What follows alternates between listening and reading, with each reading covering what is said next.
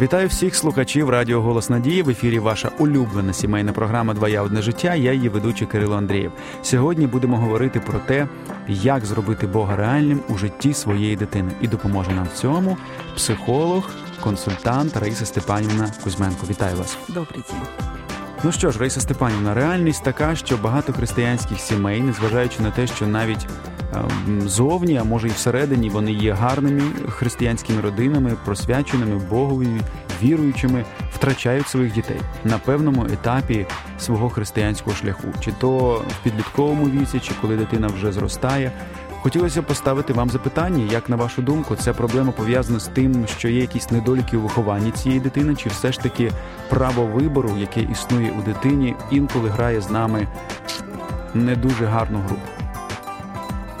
Мы все как родители являемся людьми, имеющими как достоинства, так и слабости. И сказать, что кто-либо на нашей земле получает идеальное воспитание без каких-то, скажем, оплошностей, такого нет, наверное, ни одного человека. Вообще считается, есть очень интересная статистика, что э, только 10% людей получили от родителей вот ту должную любовь, теплоту, которую нужно иметь в жизни, а 90% людей пострадали, то есть имеют кто сильнее, кто менее сильные психологические, психологические травмы. Но, тем не менее, это не как бы приговор, что ты должен всю жизнь уже мучиться, страдать, если такое получилось. Это, наоборот, жизнь ставит перед нами новые задачи, как преодолевать все это, как исцеляться, как внутренне исцеляться, душевно исцеляться, таким образом уже своим детям передавать не больные модели поведения, а более здоровые. Э, сказать, что если даже родители ведут, ну, скажем так, очень э, благопристойный порядок жизни, что в их жизни никогда не будет проблем, и дети обязательно пойдут стопроцентно их путем, нельзя, конечно. И об этом нам говорит удивительная притча, очень интересная, очень имеющая глубокий смысл и наставление, который сказал Христос, притча о блудном сыне, э, где отец – это символ Бога. И если у самого Бога мы видим, что произошло восстание на небе, и один из его детей, ну, это можно выразиться, да, пошел своим путем, несмотря на любовь Бога, то что мы можем сказать о людях? О людях. И вот у этого отца, который является символом Бога, один из его сыновей просто выбрал другой путь. Удивительная притча, которая говорит о том, что отец ему разрешил это сделать и пройти этот путь до конца. То есть он э, не торгал его, он любил его, он ждал, он надеялся. А, он разрешил ему пройти свой путь и набить себе шишки какие-то на коленях или на голове, э, получить боли, страдания, которые развернули потом его сердце. И мы видим, что в конце этой притчи Да, то, он повертается э, он становится совершенно другим человеком. Притом, очень интересный момент, гораздо более духовным и более любящим, чем его внешний, идеальный старший брат, который все выполнял как правильно. И мы часто думаем, вот идеал, э, образец жизни, старший брат. Вот такими нам надо быть, вот такими наши дети должны быть. Но порой некоторым людям нужно пройти путь блудного сына. И вот вы знаете, в этой притче есть большое утешение для тех, кто сегодня разочарован, кто смотрит на жизнь, может быть, своих детей или близких, и видит там что-то не так, и так страдает за них. Это еще не конец. И в жизнях этих людей Бог продолжает работать. И просто им нужно это пройти. А наша задача – верить в них, люб- продолжать любить их даже в этом пути. И знать, что Бог над ними работает. И вот этой любовью поддерживать их. Так, е, дякую вам за таку натхненну відповідь. Я так думаю, що в принципі із цього цієї притчі можна виокремити сам принцип. Якщо дитина вже хоче зробити щось погане, то можливо треба дати можливість зробити їй вибір. Ну відповідно до, до, до її віку, звичайно, загрозу життю, щоб вона могла навчитися на власних помилках і зрозуміти причинно-наслідковий зв'язок. Ну що ж зрештою робити, коли дитина от починає підростати в такій віруючій сім'ї? Як її переконати в тому, що Бог діє, як зробити для неї Бога реальним, тому що те, що відчуваємо ми, те наші молитви, наше читання священного писання, воно не завжди м, ну, стає таким близьким і рідним дитині. З чого починати і як правильно це влаштовувати? Наша тема – как сделать Бога реальным в жизни ребенка. Как сделать Бога реальным в жизни ребенка, если Бог реален в жизни его родителей? Но вы скажете, как же это родители верующие, в церковь ходят, там. Библию читают. Это еще не значит, что Бог реален в их жизни.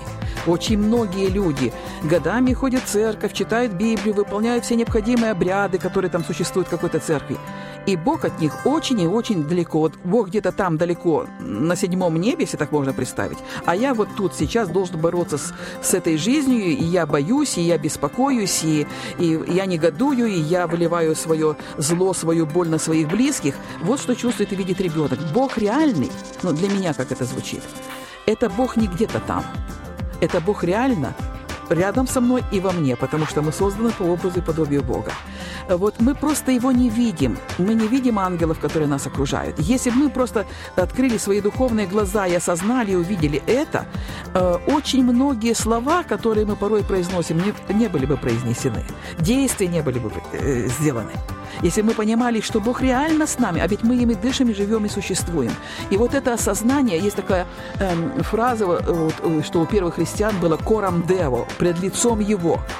То есть, что мы постоянно пред лицом Его. Если мы будем на этом фокусироваться, просто развивать себе навык, духовный навык осознания, что мы все время пред лицом Его, наша собственная жизнь очень изменится.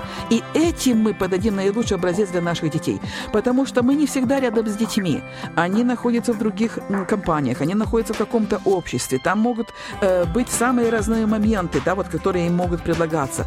Но если ребенок воспринял самый главный принцип «я всегда с Богом, и Бог всегда рядом со мной», у меня всегда есть защита, у меня всегда есть помощник, я могу остановиться, мысленно обратиться, тут же получить необходимую помощь.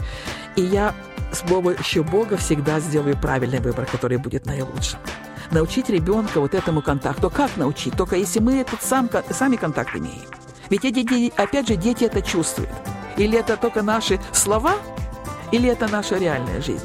Я вам хочу сказать, что наша духовность определяется нашей теплотой и любовью.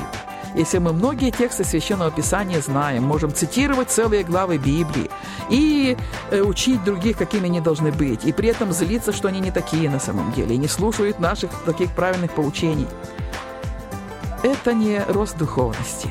Духовность заключается в том, что когда растут наши знания, насколько рядом с ними параллельно растет наша любовь. Вот доказатель, на, доказательство нашей духовности. Если у нас только знания растут, что мы многое там что знаем, то об этом говорится, что знания надмевают, и человек становится гордым, что он много знает, а другие не знают так много, как он.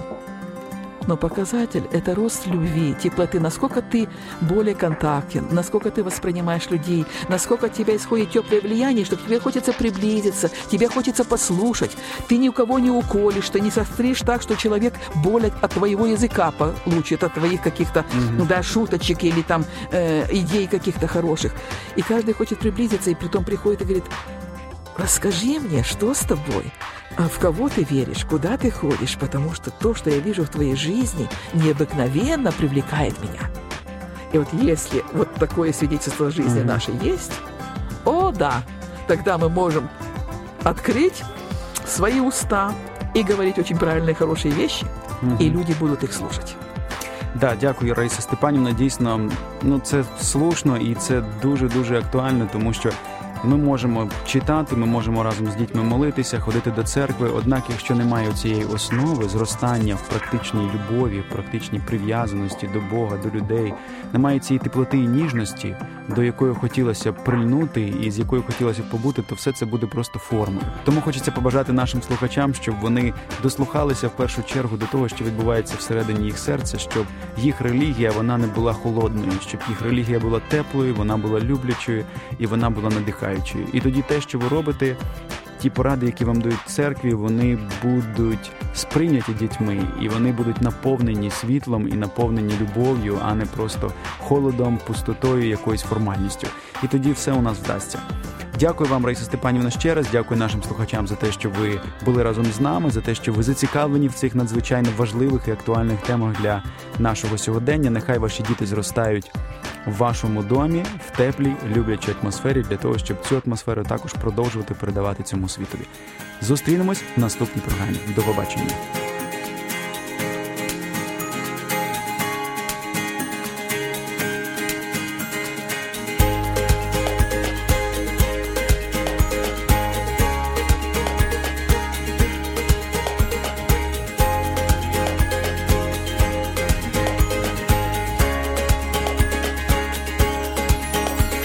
Наш світ і я.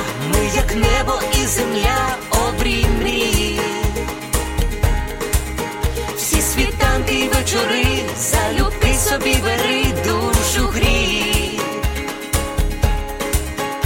І моя це і твоя щастя й болі течія між долин. Чи ми різні, а вже ж та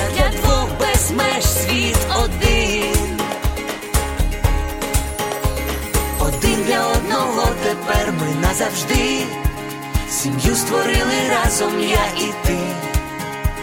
Кохати це різноманіття почуття і диво відкриття, твоє одне життя,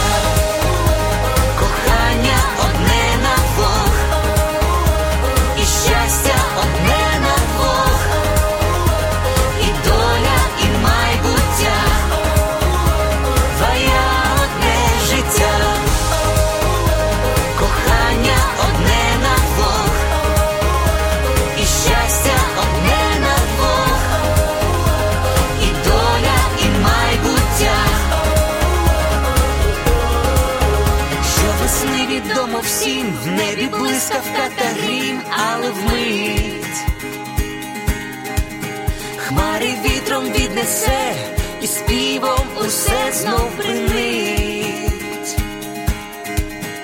Так і в шлюбі йдуть дощі, але сонце для душі зійде. Боже, хай твоя весна в душах врода неземна зацвіте.